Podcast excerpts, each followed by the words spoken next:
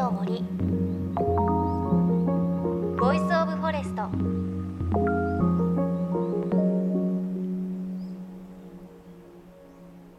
おはようございます。高橋真理恵です。今日はメッセージからご紹介します。ラジオネーム薩摩半島さん女性の方。おはようございます。おはようございます。先週の日曜日に鹿児島に梅ちぎりに孫たちも出かけました。昨年は質が悪く量もそれほど取れず老木だからと諦めていましたが今年は孫たちの素早い動きで半日でたくさん収穫できました。2人の俊敏な動きに驚くばかりでありそのバイタリティに脱帽でした。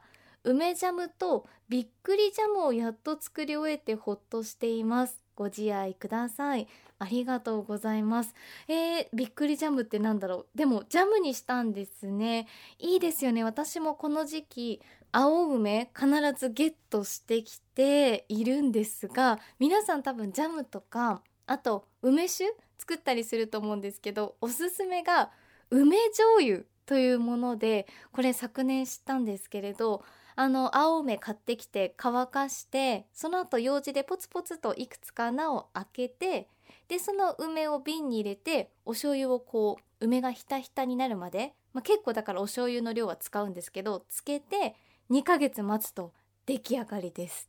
すっごく簡単ででできたその青梅が醤油漬けになってるので細かく切っておにぎりに入れたりお醤油も梅風味のお醤油になってるのでお刺身にしたりあとはオリーブオイルと混ぜてドレッシングにしたりするともうすっごく美味しいのであのジャムも梅酒もねいいんですけれどちょっと違うの作りたいなという方梅醤油めちゃくちゃおすすめです。私夏このおにぎりばっかり食べています。よかったら作ってみてください。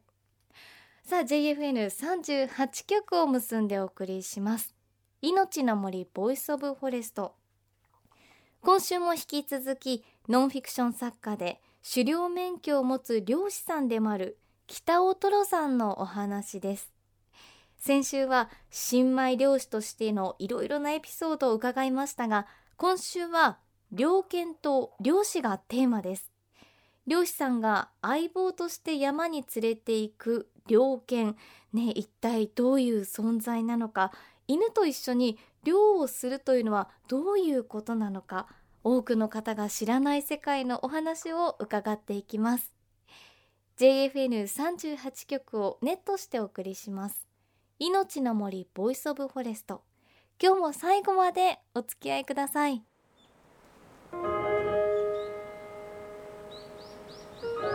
命の森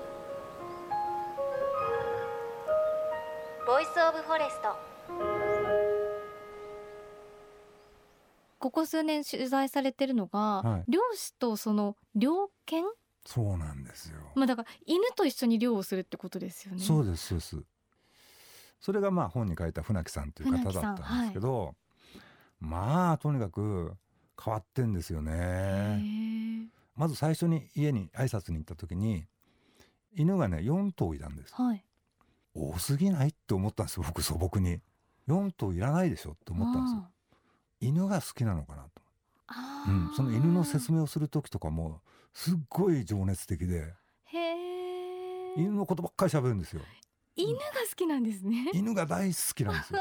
へえで聞いたらばもうあの70代の方なんですけど僕会った時はまあ70歳だったのかな、その70年の人生のうち69年間犬と一緒だったっていう人なんですよ。それも全部猟犬。ああ生まれた時お父さんが狩猟をやっててあで一級建築士なんですよ。本業はう建築士さん、あの立派な社長さんなんですよ。だけどもう一切そんな話はしなくてずっと犬、の話で。その犬たちもその船木さんのことが大好きっていうのがもうひしひしと僕なんかにも目もくれないですよね船木さんが飼ってるのは紀州犬というはい。あの犬の種類。もともと猟犬なんですか？猟犬ですね。あの日本のね闘争心があって噛む力が強くてつまり山へ連れてって鳥とかじゃなくてイノシシとか、まあ、鹿とかうん。を捕まえる時に活躍する犬なんですね。へへーでその犬たちを連れて山へ行って自分は銃を持ってね猟をするわけですよ全然想像がつかなくて。山に犬を連れてってリードをね、まあ、離すと自分たちが何のために山に来ているのかっていうのをあの犬たちは分かってるからもうワクワクなんですよ。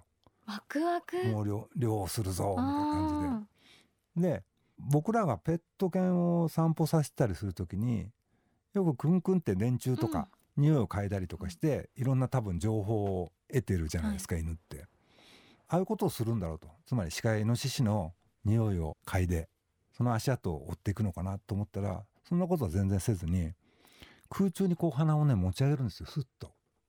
空気を風から分かるっていうか。ーへー。だから鼻がとにかくいいんですよ。ええええ。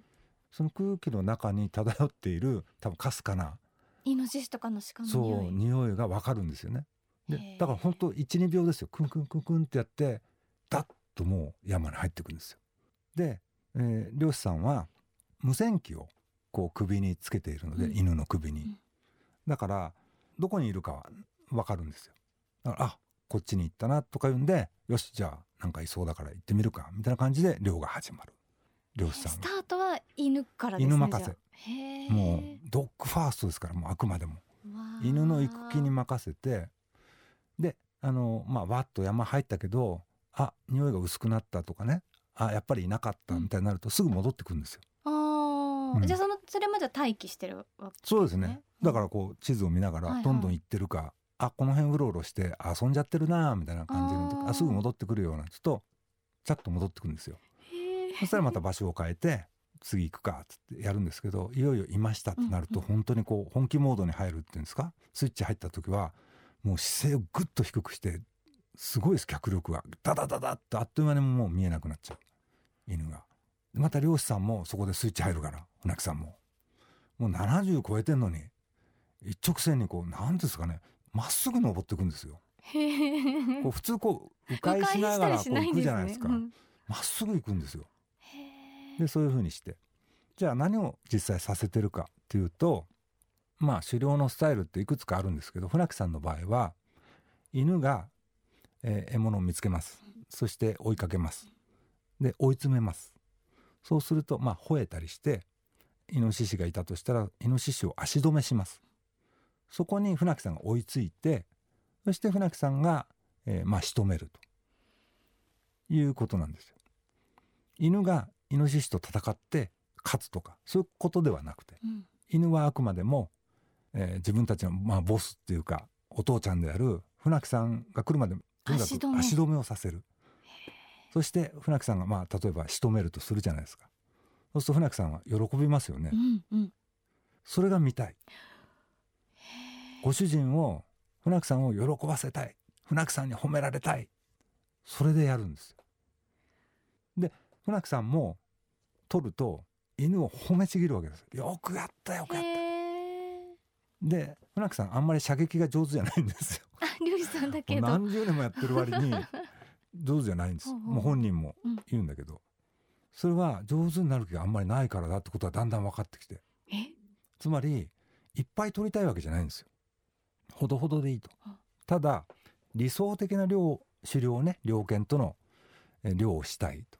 で理想的な猟ができた時は本当にその銃を撃つっていうのはもう獲物から5メーターとかそれぐらいの距離になるんですよだから外しっこないんですよ。うん。ってことはそんなうまいとか下手とかあんまり関係なくて当たると。うんうん。そういうまあ考えみたいなのね。そうもうね理解に苦しむっていうかね。犬と一緒にその獲物を追い詰め獲物を仕留めそして喜びも分かち合う。うん。肉も分かち合う。の完璧な量ができれば射撃が下手でも絶対当たるとこから自分は撃つことになる。うん。であるから遠くから撃ってる時点でももう失敗、うんの理想形じゃないっていう考え方なんですよ。え一回の漁でうん、犬な何頭と一緒にやる？全部連れてくんですよ。とにかく山で遊ばせたいわけですよね。取れる取れないよりまず山で犬を山で自由に走らせたいっていうのがあるんで、全部連れていくわけですよ。でも量子的な考えで言うと非常に効率が悪いんです。それはね。それはやっぱ少数制ではいガチッとなんていうのレギュラーメンバーを固めてやった方が獲物取れるんですよ。ね上手な子連れてってみたいな、うん、それは船木さんも分かってるんですよ。はでもいやそういうわけにもいかないだろうっていう。こっちも立てるとあっちが立たずだろうこいつだみたいなってさっていうさ頑張ってんだからっていう。えー、なんかところがある日電話かかってきてその飼ってる犬同士の赤ちゃんができたって言って。もう嬉しそうに電話かけてきて。嬉しそうにそっから僕そうだな月に1回か2回ずつこう訪ねて行ってたんですけどやっぱりしつけをするんですね、うん。それ何かというと最初に基礎本能を身につけさせる。最初は母犬がそばにいないともう赤ちゃん犬は不安でしょうがない。それを犬小屋から出して2メーター離すともうすぐ戻,、戻る。はい。じゃあ次の日は3メートル4メートル。である日犬小屋が見えないところまで持ってくるそういうふうにこうちょっとずつちょっとずつややるとそうすると山でわーっと鹿とか追っかけて遠くに行っちゃったってなった時でも、船木さんの元に帰ってこれると。うーん。これが基礎本能がしっかりちゃんと育ってないと本当迷い犬になってふらふらどっか行っちゃったりするから、まずそれを適性を確かめるみたいなことからちょっとずつこうまあ適性を見るんですね。しつけというよりは。一回やってるうちに日が暮れた時があって、うん。まあ本にも書いたんですけどあの山で日が暮れるとまだ4時半とか5時ぐらいですよね。真っ暗になるんですよ。もううん5分刻みでどんどん暗くなってきて足元も見えなくなってくる時に全然見えないし怖いし足がすくんでたらそのまだ生後半年ぐらいの子犬たちがちょろちょろっと来て僕をこう案内してくれるんです。よ。へえほんとそれもこう人間が歩きやすいような道をこう斜めに斜めにこう犬たちだったらまっすぐ行けたかもしれないけど。全然まっすぐ行けますよ。でもでも行ってまあ3メーターに1回ぐらい振り向くんですよ。えー、すごい。ちゃんと来てる？みたいな感じで。で待っててくれる。可愛いんですよ。へわもう犬ってすごいなってその時本当にあもう生まれたとこから全然能力が違うなっていう。ー。へー人間にしかない能力もあるけどまあ山の中だったらば全然犬の方が上だなと、本当ですうね、ん、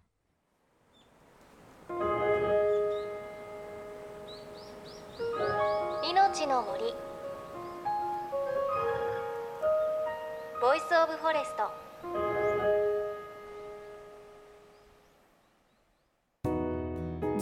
JFN38 局では東日本大震災で被災した沿岸部や全国の震災による津波被害が予測される地域に津波から命を守る森の防潮堤を作る鎮守の森のプロジェクトを支援する募金を受け付けています。この命を守る森づくりに取り組んでいる AIG 損保は中小企業のリスクにフォーカスした損害保険のラインナップビジネスガードを法人会納税協会会員の皆様に提供しています。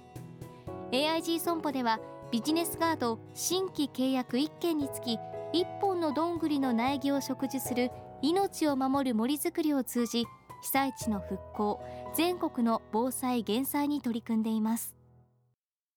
命の森 Voice of Forest。今週はノンフィクション作家北尾トロさんがここ数年取材を続けている信州長野の猟犬と漁師さんについてのお話伺いました。いや猟犬と漁師の関係というか知らない世界たくさんあるなという感じがしました。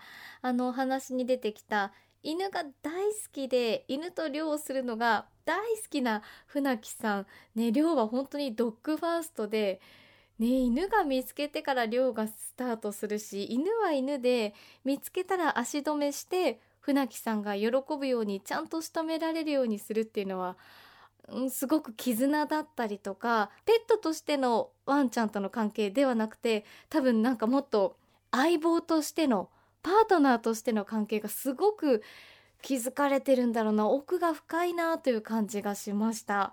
来週も北尾さんのお話続きお届けしていきます。そして北尾さん集英社から犬と歩けばワンダフル密着猟犬猟師の春夏秋冬という本を出されていてここにね船木さんの猟のことがねたくさん書かれているので気になった方ぜひチェックしてみてください。また番組ではあなたの身近な森についてメッセージお待ちしています。メッセージは番組ウェブサイトからお寄せください。命の森 Voice of Forest。お相手は高橋真理恵でした。この番組は AIG 損保の協力でお送りしました。命の森ボイスオブフォレスト。